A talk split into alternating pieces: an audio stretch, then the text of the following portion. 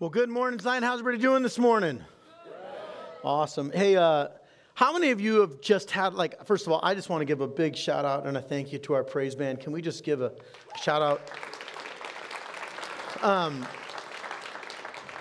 you ever had one of those moments where you're coming in, you're like, Lord, I need something new today?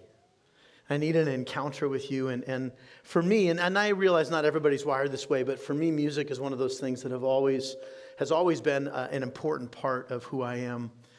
And uh, it's sometimes I come in and I'm just waiting for God to show up. And I'm so grateful for moments like this where music is more than an experience, it's an encounter with the Lord. And so I just want to thank Sean and Caitlin and our worship team for being faithful and obedient and seeking the Lord, and just quite frankly, bringing their excellence uh, to the Lord. Um, so this last week, well, first of all, I'm Jason, if you're new here. if you're new with us, if you're online, thank you for tuning in. I'm one of the pastors here at Zion. Uh, this last week, I was in Florida visiting a bunch of people from Zion and got to have some wonderful conversations and went and checked out uh, a wonderful church in Bradenton and uh, was just so uh, blessed to get to be a part of that, but also getting to hang out with people. And coming back, it was really refreshing just to spend some time with the Lord. We're in this series right now where we're talking about awakening. What got you here won't get you there. And it's this idea of is that God wants to move us into new spaces and new places. And sometimes in order to do that, we have to get rid of our old understanding, our old wineskins of how we did things. And this morning we're going to be talking about worship. And I just want to kind of prepare you. The worship I'm talking about is not just music, it's so much more than that. And as we're looking at it, Jesus has this unique way of talking about one thing in order to get us to another thing. We see this throughout the Gospels where what Jesus does is he, he starts you here, and then all of a sudden it's like he does a 180, and now you're all of a sudden you're talking about something entirely different. Jesus is notorious for doing this, and this morning we're going to be talking about worship. That how do we become awoken? How do we become awake to the new things that God wants to do in our lives? And it starts with this thing called worship. So, if you have your Bibles, if you want to stand with me as we read God's Word, we're in John chapter 4, and this is an all too familiar story that just quite frankly has been read more times than I can count, but we're going to look at it maybe from a little bit different lens. This is John chapter 4, verse 21. Woman, Jesus replied, believe me, a time is coming when you will worship the Father neither on this mountain nor in Jerusalem. You Samaritans worship what you do not know. We worship what we do know, for salvation is from the Jews. Yet, a time is coming and has now come when the true worshipers will worship the Father in the Spirit and in truth, for they are the kind of worshipers the Father seeks. God is Spirit, and his worshipers must worship in the Spirit and in truth. The woman said, I know that Messiah, called Christ, is coming. When he comes, he will explain everything to us. Then Jesus declared to her, I am the one speaking to you. I am he. The word of the Lord, you may be seated. Um, so when I grew up, I was terrified of roller coasters, and I actually remember where it all started from. Um, it's kind of a least expected place. In fact, when I was sharing it in sermon read through, they all kind of chuckled at me. It started at Disneyland on this ride called Pirates of the Caribbean. How many of you have ever been on Pirates of the Caribbean? It's not a roller coaster, but there's one part of it where you go over the waterfall. You know what I'm talking about? That one part freaked me out. Like, I was absolutely convinced that once we went over, I was going to go flying out. And because of that one encounter, every experience with a roller coaster, I was like, I ain't doing it. Those things are death traps, not happening. So when I was in ninth grade, my youth group went to Magic Mountain in California. Magic Mountain is like Great America uh, in Chicago. Now, here's the thing Magic Mountain is one giant roller coaster park, and I'm terrified of roller coasters. And, uh, and so here's the other part of me I have FOMO, fear of missing out. And so what I'll do is I'll go to things even if I don't want to do them because I'm afraid I'm going to miss out on something. So we come to this roller coaster. This is called Colossus. It's the oldest roller coaster at the park, and it's made out of all wood. And I'm looking at it, and I mean, this thing is huge. It's making weird noises. And everybody in the youth group is like, come on, Jason, get on. I'm like, uh uh-uh. uh I'm not doing that. And this girl, Don Kendrick, who I had a crush on, she goes, Well, no, you should go. Just ride with my mother. And I was, and Linda, and so I hop on the roller coaster with Linda, and I kid you not, The minute it starts to go up, all of a sudden she does this. and I'm like, what is going on? Like it was freaking me out. I mean, she's just laughing hysterically. Next thing, I mean, when, when I say laughing, this is like viral video worthy laughing. Like if we had YouTube, it'd be everywhere. All of a sudden, the ride's done. I didn't even know where it went, and I had an encounter that changed my experience. Now, here's the thing. Now, after that, now all of a sudden I love roller coasters. I'm like, I want to do that again. She wasn't on the next time I rode it, but it was still great. But here's what happened because of that one bad encounter, it limited all the other encounters in the future until I had a new encounter.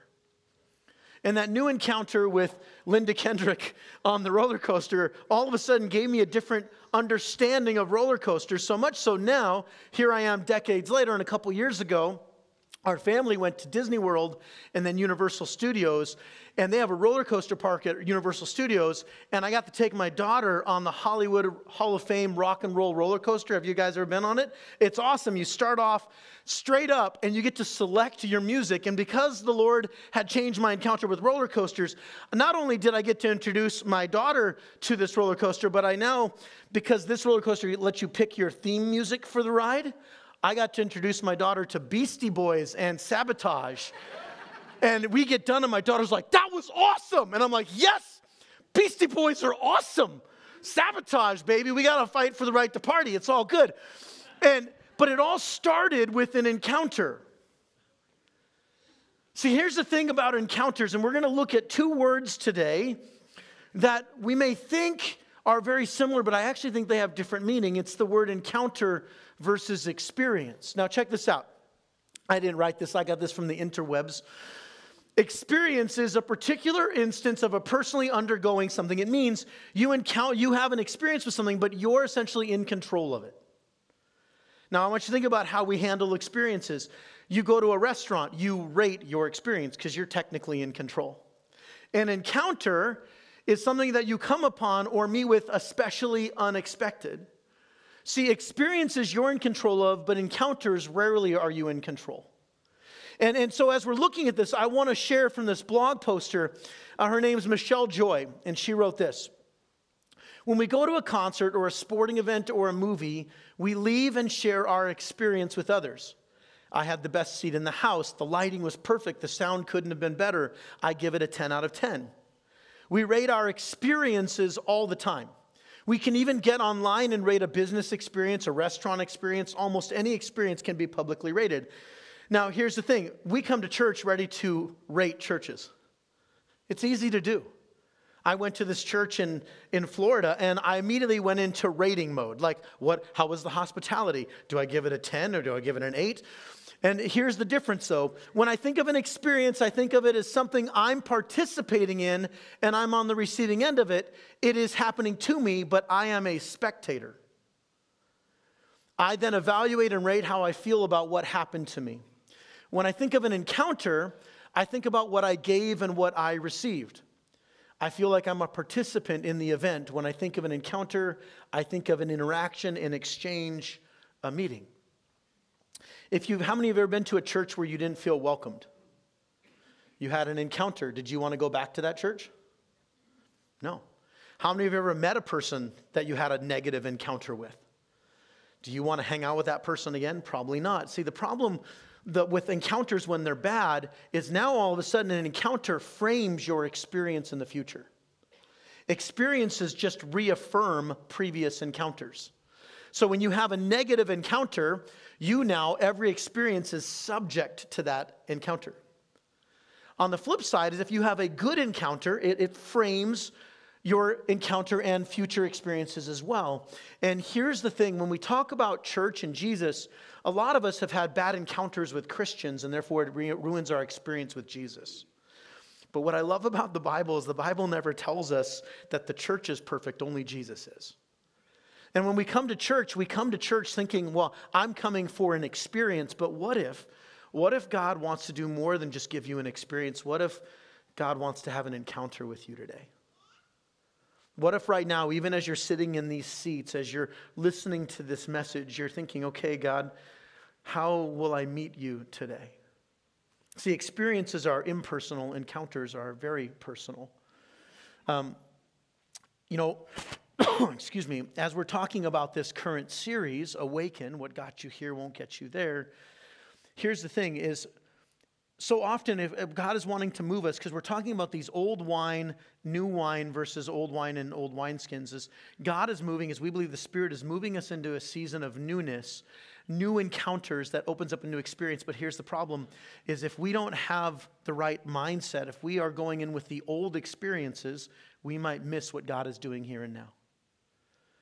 If we come in and God is wanting to have a new encounter in your life, but it's framed through old experiences, you you might miss what God is doing. And as we're talking about worship, Jesus is going to start off in this woman at a well, an encounter that is going to change her life. And he's going to talk about one thing that ultimately is going to lead to a different thing. And this woman doesn't realize it, but she's going to have an encounter that will change her life forever. See, she had gone to the well and probably had hundreds, maybe thousands of experiences that just reaffirmed the same thing, but she's going to have an encounter that's going to reshape everything for her. And here's what I'm longing for is we want to be a church that wants to have regular encounters with God.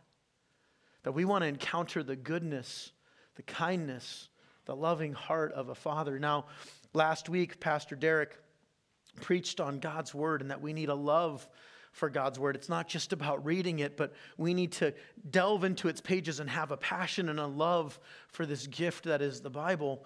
But that gift, and I want to say this if Derek didn't, it's okay. But we don't worship the Bible, we worship Jesus, who is revealed in the Bible. Amen? And when we love God's word, we love God's word because it's a gift. And we're looking and asking, okay, God, what is it that you want to reveal to us? And here's what I want to share with you this morning is when we think about worship, I want you to understand that the problem is, is so much of our culture as the church is we've framed worship as a 20 minute experience as part of a church service.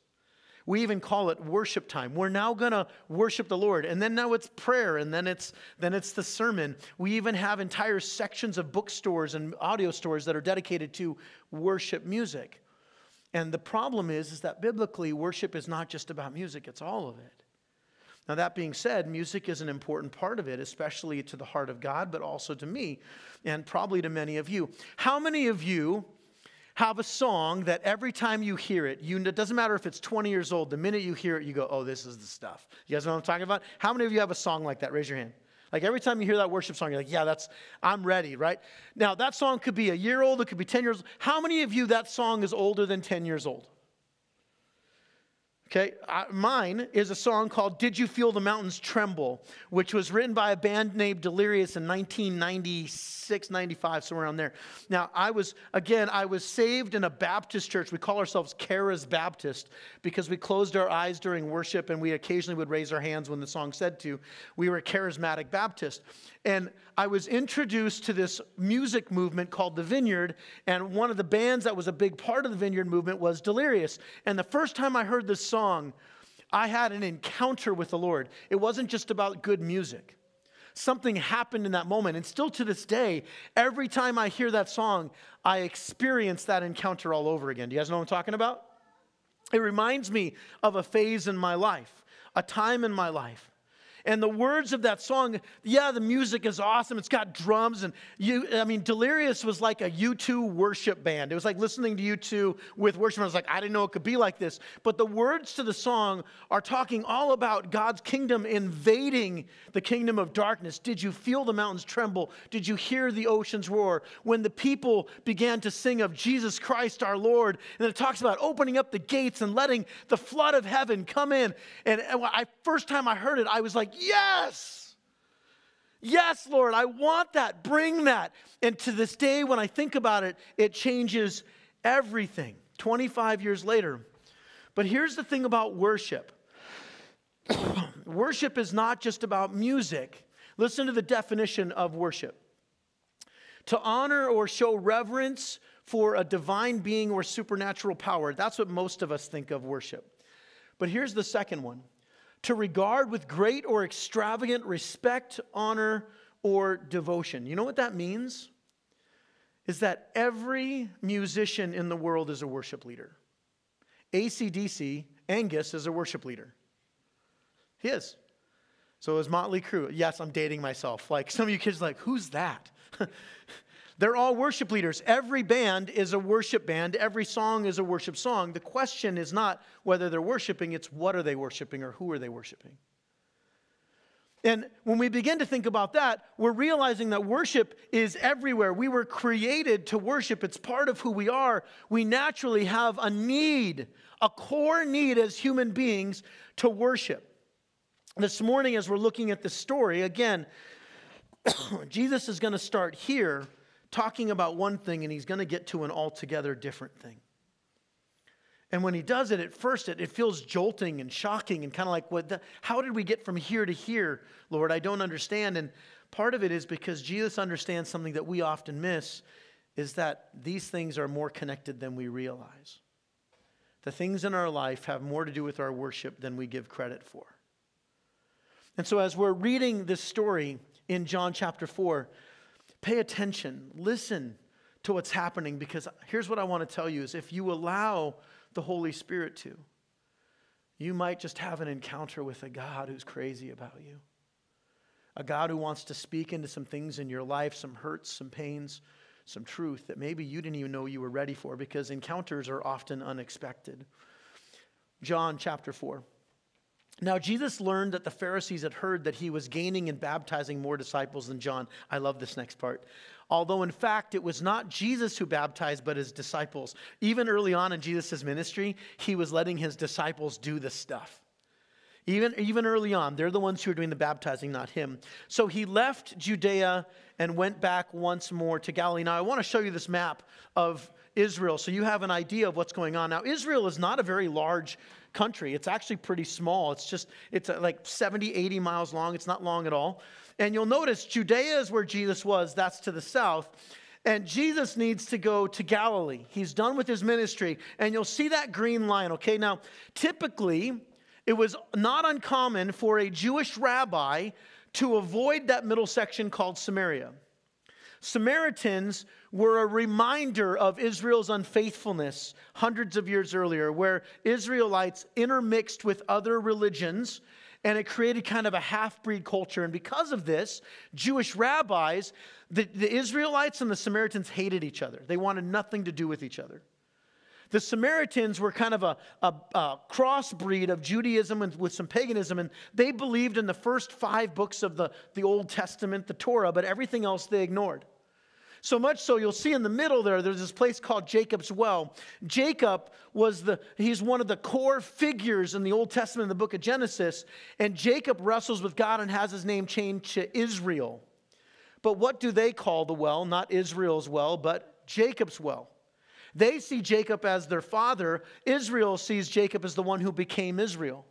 So, what rabbis would often do is they would detour all the way around because if they encountered a Samaritan, they could become unclean. So rather than risk it, they just walked all the way around for this hefty detour. Now, another point of compar- comparison the Sea of Galilee to the north is only about twice the size of our lake here in Clear Lake. How many of you, when you pictured the Sea of Galilee, pictured like an ocean? This ma- I mean, all the pictures have these raging storms. There's actually big storms because they get huge gusts of wind that come through. It's actually not very large.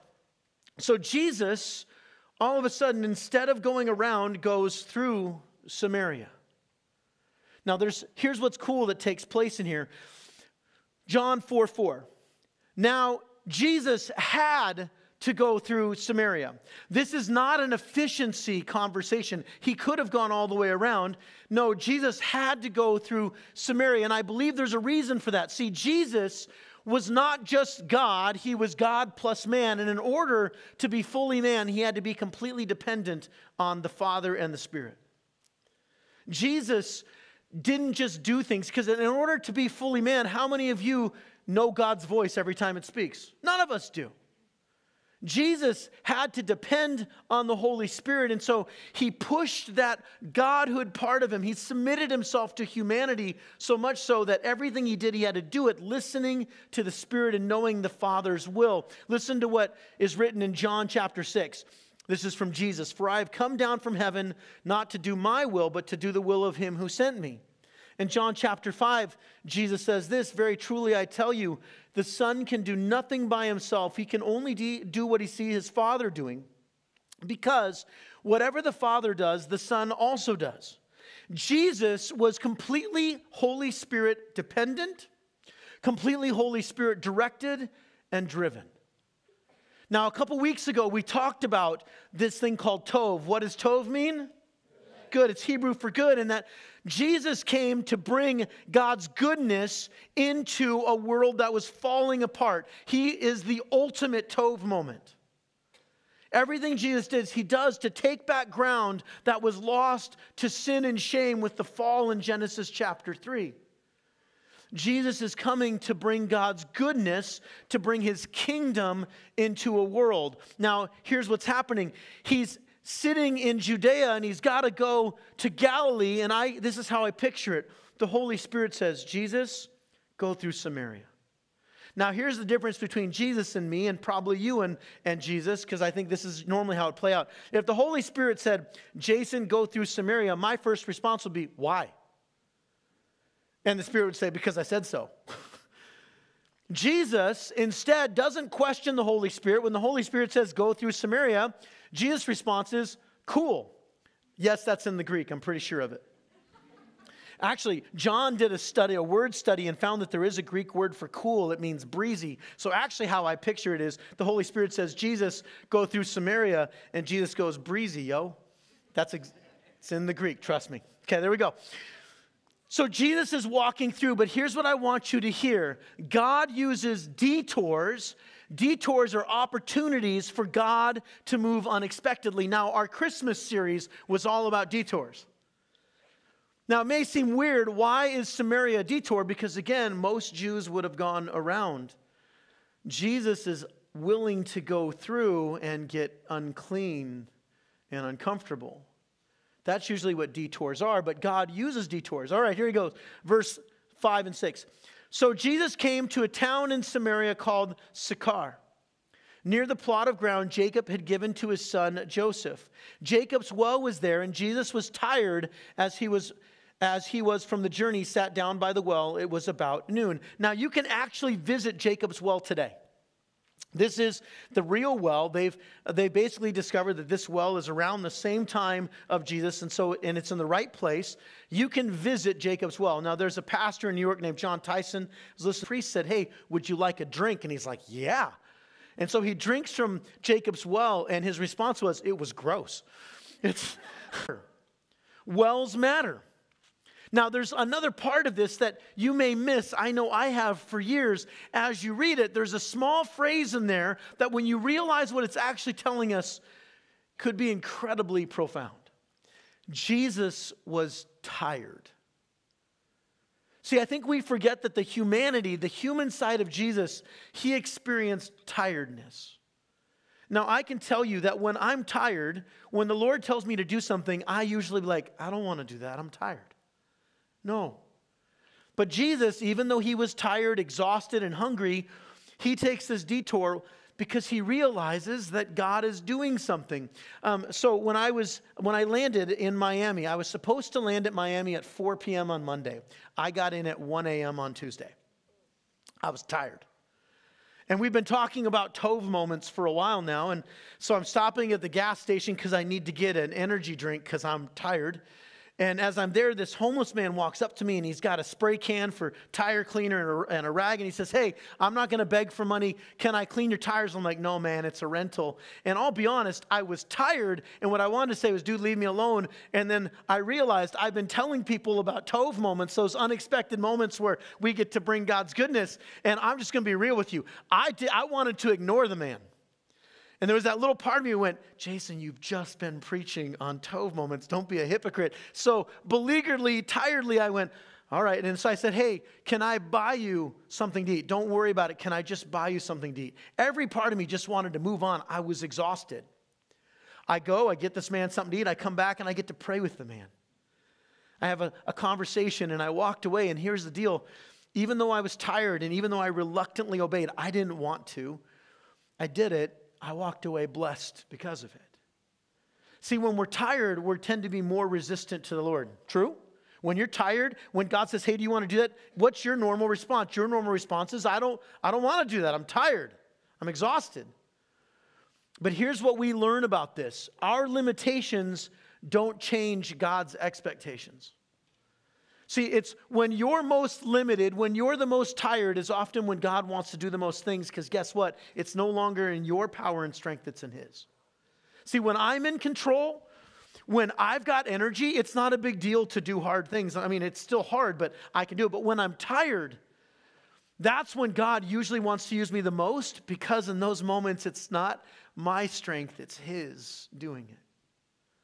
There might be things in your life right now that you've been trying to do in your own energy, and yeah, you're tired, but here's what I want you to hear is that sometimes in your weakness, Christ's strength is most seen and known. Listen to what Paul says in 2 Corinthians 12:10.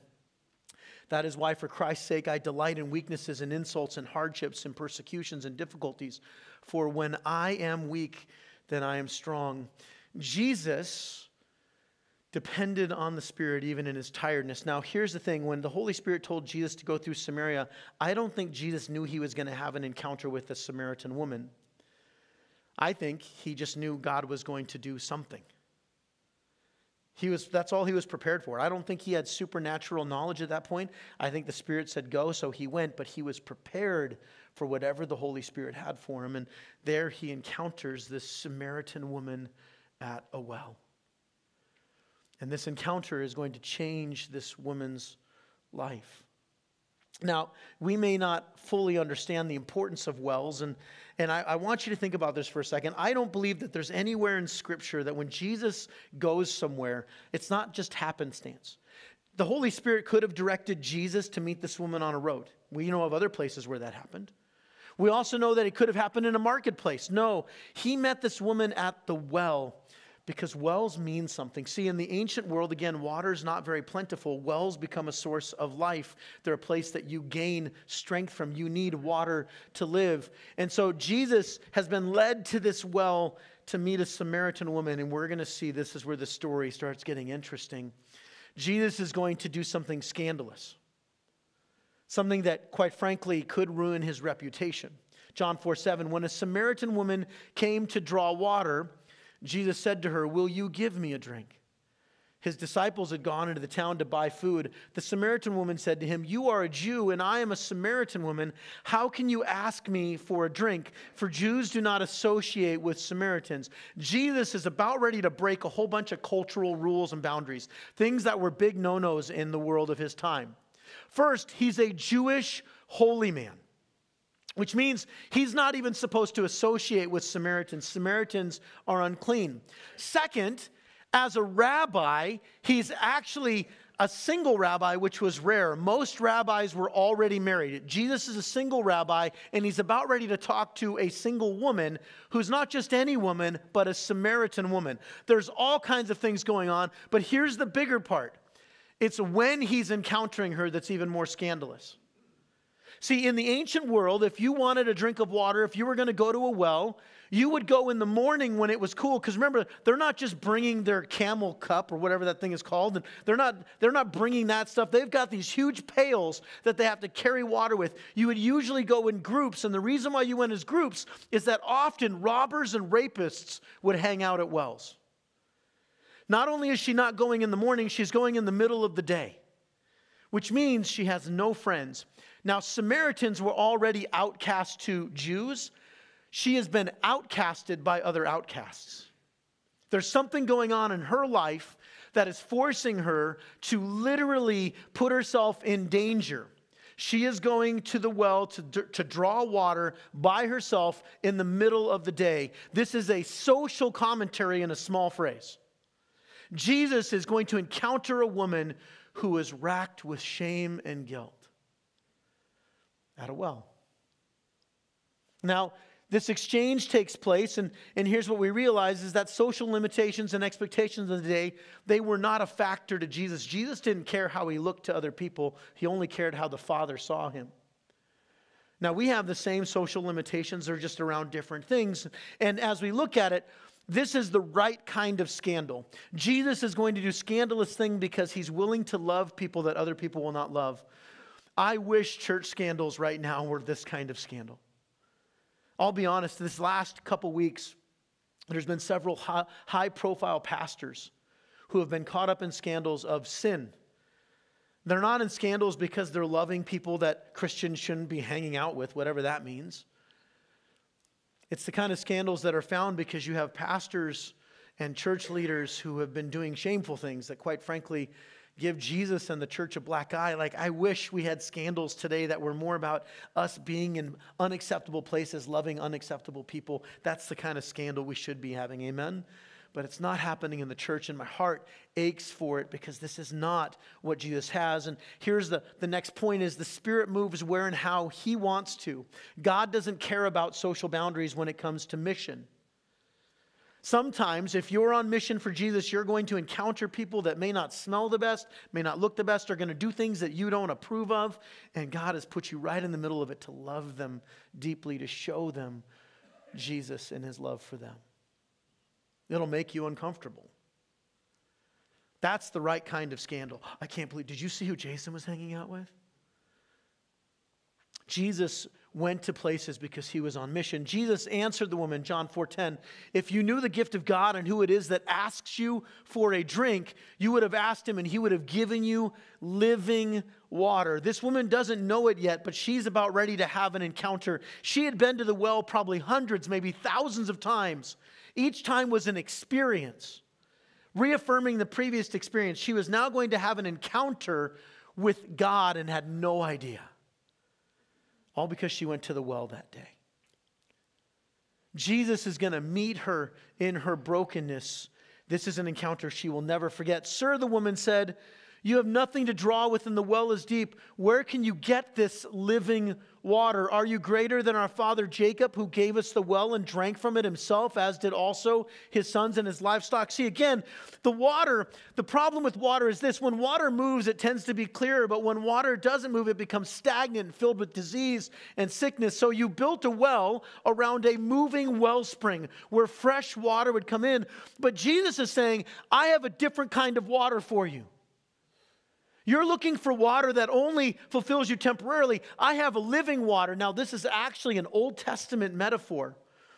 God declares in the prophets that there will come a living water from the source that is God. And Jesus is talking about this and he's saying, Listen, you keep on coming to the same source of water, but it leaves you still thirsty. I have living water. And in her mind, she's thinking, Where's this magical water? Can I have some of this water? Like, what is the water that I don't have to drink ever again? It satisfies my thirst forever, not realizing what's going on. She's caught up in the natural, and Jesus is trying to point her to something supernatural. Jesus answered her Everyone who drinks this water will be thirsty again, but whoever drinks the water I give them will never thirst. Indeed, the water I give them will become in them a spring of water welling up in eternal life. The woman said to him, Sir, Give me this water so that I won't get thirsty and have to keep coming here to draw water. Now, I want you to hear what's going on here because I think it's easy to miss. The reason why she didn't just want living water so that she didn't have to drink again, every time she came to that well, she was reminded of her sin and shame. Every time she walked through the town carrying the buckets by herself, it was a visible reminder of her shame. Some of you in this room have shame that you're carrying around, and you're, drink, you're coming to the well of shame instead of a well, a well of living water. Some of you are caught up in mistakes and sins that have burdened you down. And you're just, this is what the woman's saying is, please tell me this where this living water is because I'm tired of living in the shame and loneliness of every day having to come to that well by myself with no community, no love, no affection because I've made mistakes. We've all made mistakes, but some of us continue to drink from a well of shame instead of a well of living water. She is desperate and God knew her desperation and was going to meet her in this moment. See, Jesus is bringing this woman good news, not good advice. This is not just, hey, I can give you some water. That's good advice. There's better water over there. That's advice. No, he wants to bring freedom for her. He wants to bring life to her. He wants to breathe life into this shame filled, broken woman who so desperately needs to understand who God is she thinks she understands and she doesn't, but Jesus does. Some of you in this room have been drinking from the wrong well for a long time.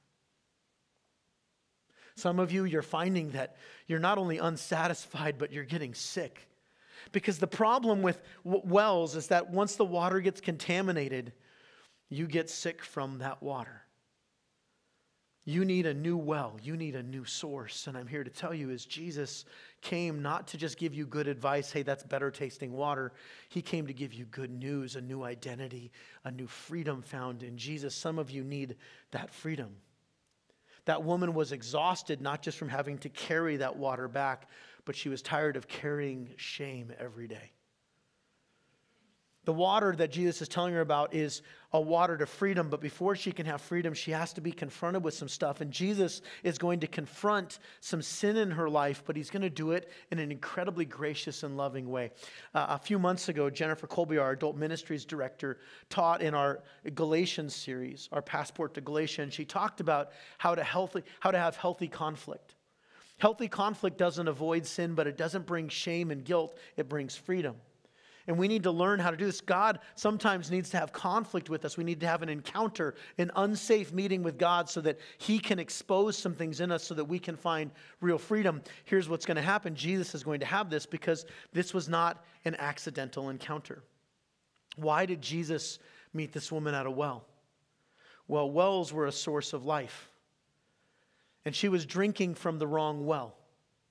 She was drinking from a place that was ultimately making her sick. See, he's going to confront some sins in her life by using this well illustration. This well is a metaphor for places that you drink. Now, here's the thing about water we know that the human body is made up of about 60% of our body is made of water. And that on average, a human being can go a couple weeks without food, but most humans can't go more than three days without water. Water is life, and this woman has been drinking from wrong wells. She's been going to wells that are poisoning her, that have made her sick, that have ostracized her, that have limited her. She had encounters in her life that led to bad experiences, and now Jesus is coming to reframe a new encounter with her, and she needs a new way of seeing herself and God and everything in her life. Now, I want to give a quick side note. I told Kate, our children's director, that I would share this because life uh, water is so important z kids is actually sponsoring they're raising money to build clean water for cities in america that have dirty water like flint michigan places where you have children in our country still today who have unsafe water. That's practical Tov that's bringing Tov into the world. So just a side plug i told kate i would share that.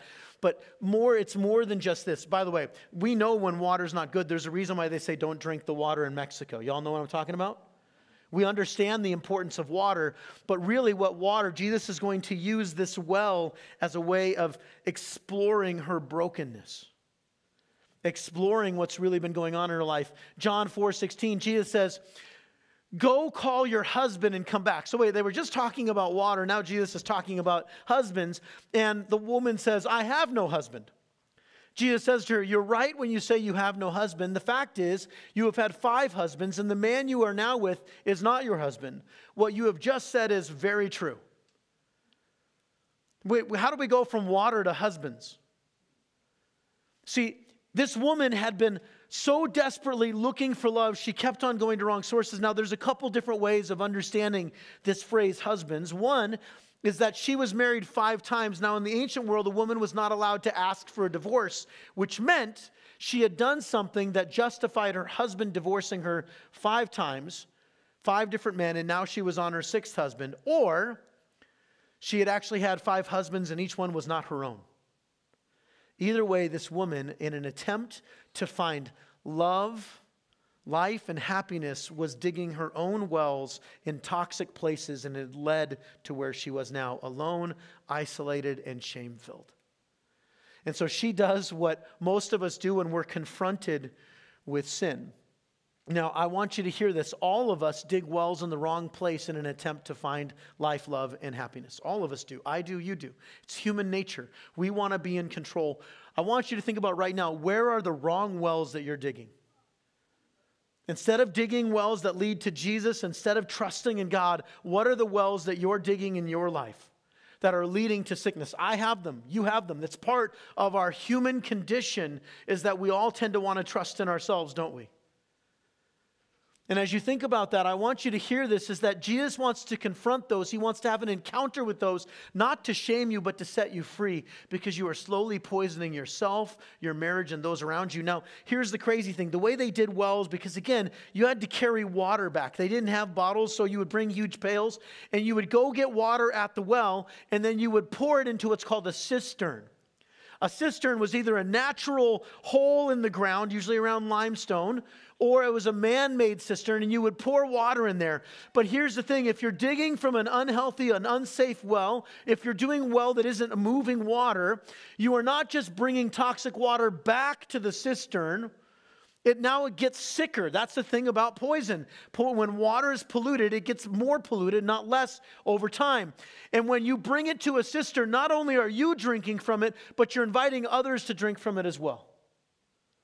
When you dig your own wells, you're not the only one being poisoned. You might be poisoning your family and those around you because they find themselves drinking from it as well. Jesus is confronting in her and in us that all of us tend to want to dig our own wells. Jeremiah 2:13 For my people have committed a double evil they have abandoned me the fountain of living water and dug cisterns for themselves cracked cisterns that cannot hold water. Where are you digging and where are you bringing that water to? Are you trusting in the Lord or trusting in yourself? This is what the woman says, "Sir, I can see that you are a prophet. Now, I love this because here's what we all do when we're confronted with something uncomfortable, we tend to want to change the subject. And that's what she does. Our ancestors worshiped on this mountain, but you Jews claim that the place where we must worship is in Jerusalem. Hey, wait a second. We were just talking about you were having affairs. You're on your sixth man, and all of a sudden she wants to talk about worship. Why? Because when we get uncomfortable, human nature is deflection. What she doesn't realize is she's actually stepped right into what Jesus wants her to. See, this whole well water metaphor, all of these men, this is all about the same thing worship. See, she, the worship, she was worshiping something. And Jesus is going to use her deflection as a way to getting to the truth. This whole encounter was not about her sin, but about what she was worshiping. All worship is this, all sin is a worship issue. It's part of what we struggle with. And so Jesus is going to use her deflection to get to the real issue. Maybe she thought by talking about where worship should happen, she could move on from the subject because, hey, this is super uncomfortable. Jesus wants to have an encounter with her, and so that encounter makes her uncomfortable. Some of you right now are like, Jason, I'm uncomfortable right now. Can we talk about something else? No. Because what Jesus wants to bring us to is freedom. Do you think that this woman would have gone out of her way to go to the well that day if she knew she was going to have an encounter with Jesus where her sin was going to be talked about? No. She would have been like, I don't need to drink today. I'll, I'll go somewhere else. Because encounters are unexpected, and Jesus expects the unexpected with her. Jesus knew she was worshiping something or someone with her life, but it wasn't God. She had abandoned the source of life, God, and was digging her own wells, her own cisterns, and they brought sickness and disease, not life. Woman, Jesus replied, Believe me, a time is coming when you will worship the Father neither on this mountain nor in Jerusalem. You Samaritans worship what you do not know. We worship what we do know, for salvation is from the Jews. Now, listen to this. Yet a time is coming and has now come when true worshipers will worship the Father through new songs from Elevation or Maverick City or an old hymn with electric guitars or an organ or the Lutheran Green Book. Not the Red Book, that's evil. With raised hands and closed eyes or jumping up and down or quiet reverence with personal preference of style and sound. No. See, we confuse the expression of worship with the object of worship. Some of us are so busy thinking about, well, uh, you know, judging how worship happens, and we forget that worship is an internal thing. I'm going to pick on Brad Watson. I love Brad Watson. Brad and I have talked many times, and he's the first one to tell me, he goes, Jason, I don't really like the music thing. I don't like singing. It's not my jam. Uh, he's like, if we could, if we had an hour and a half message, that'd be great. We would be the fastest declining church in Clear Lake, Iowa, if we did that. And, and, but here's the thing anybody who knows Brad Watson, that man loves Jesus. And I've watched a man who doesn't like to sing as he sings because God loves when he sings, but it's not his natural expression. So here's what I want you to hear. You can raise your hands and look like you're worshiping God, but if your heart is far from Him, who cares? And you can sit in reverence and quietly worship the Lord, and if your heart is directed at Him, amen. It's not about the expression of your worship, it's the object of your worship. When your object is in the right place, your expression moves in that place as well. Now, I want you to hear this. I raise my hands in worship partly because I believe God loves when we do that. But also, that's just who I am. I'm an expressive person. Some of you aren't that, and that's okay. Where is the object of your worship? Are you directed towards Jesus? And so, for some Lutherans in here, this is freedom because, like, for a Lutheran to raise their hand is like this, unless there's a question, and then they're all about it, right? And that's okay because it's the object of our worship that leads to the direction of our expression of our worship. Does that make sense? You guys tracking with me? Now, here's the thing. We were as we were going through in sermon read through, this is actually what Jesus really says. This is what the kind of worship that Jesus desires. Yet a time is coming and has now come when the true worshipers will worship the Father in the Spirit and in truth. For they are the kind of worshipers the Father seeks. God is spirit, and his worshipers must worship in the spirit and in truth. You notice Jesus doesn't say anything about lifting hands. He doesn't say anything about jumping up and down or sitting reverently and reading, going through a liturgy. That's not, that's not what Jesus is looking at. When it says that he, those who are worshiping in spirit, that word in does not mean like in the spirit of worship. No, it actually means in proximity to the Holy Spirit that our worship should come from our relationship to the Holy Spirit. It's an outflowing, an outpouring of what God is doing inside of us. And if you don't know Jesus, it's no wonder that worship seems foreign to you because Jesus is not the object of your affection, something else is. I'm going to invite the worship team to come up. And as we come to this last part, I, want you to think about this because not only are we called to worship in spirit, meaning in relationship with the Spirit, the Spirit moving in us, but also truth. Jesus is the truth. And we must acknowledge that truth is found in Christ. Truth matters to God because God is truth. Just like God is love, God is truth defined in the person of Jesus. He is the way, the truth, and the life. No one comes to the Father but through Him. Now, I, I want to share one last scripture. And while we were doing sermon read through, I read the scripture and I was using it as a justification of why we raise our hands in worship. And Megan Dennis, our executive director, she's like, you know, I, this is how I read it. Now, listen to this. This is so great. Psalm 63. You, God, are my God. Earnestly I seek you. I thirst for you. My whole being longs for you in a dry and parched land where there is no water. I have seen you in the sanctuary and beheld your power and your glory. Because your love is better than life, my lips will glorify you. I will praise you as long as I live, and in your name I will lift up my hands. Now, I've read this verse so many times. I'm like, see, we're supposed to lift our hands in worship. And I believe there are passages in Scripture that talks about we need to raise our hands to the Lord as a community. We do it as an expression of, of, of glorifying who Jesus is, what he is doing.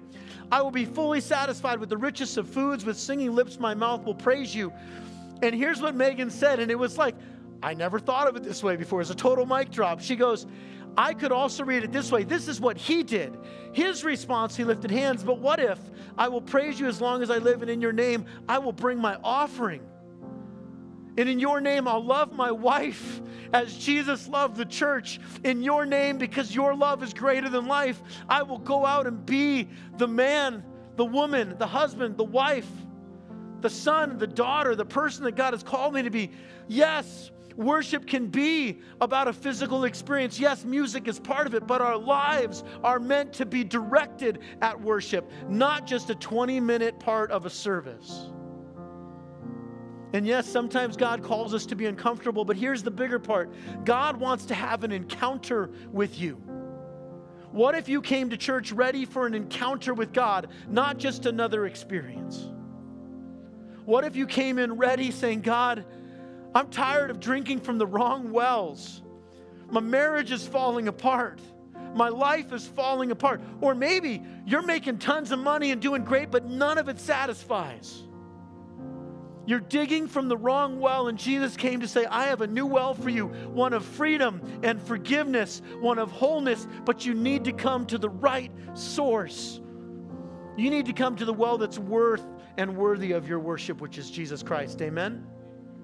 I want to invite you to stand with me, and I want you to hear this last part. Acknowledging that God is worthy of our worship means, yes, it's music as worship, but it's also prayer.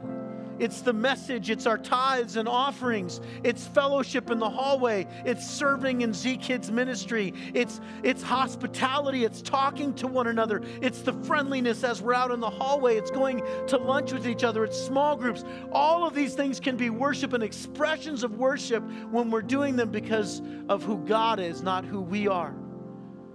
So, what's this got to do with an encounter and experience? We want to be a church that sees worship not as another experience, but an opportunity for an encounter with a living and loving God. This morning, if you need that encounter, I'm going to ask you, would you do me a favor? Just close your eyes for a moment. We don't do this often.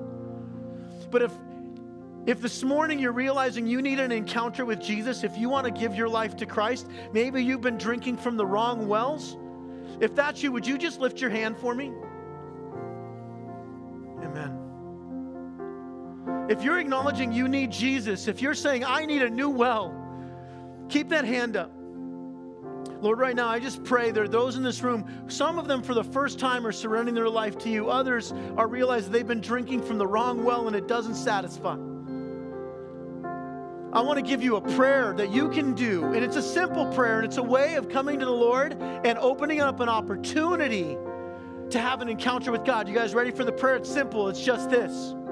Surprise me, God. Would you say that with me? Surprise me, God. Because encounters are surprises when God meets you unexpectedly. May we come and encounter the King of Kings and the Lord of Lords. May we come and move into what God has for us. We don't want to just simply create encounters of experiences, we want an encounter with the King. Amen. We're going to receive our tithes and offerings. I want to invite you to come forward, bring your worship through that, but let us come and worship the King of Kings. And in Jesus' name, everybody said, Amen.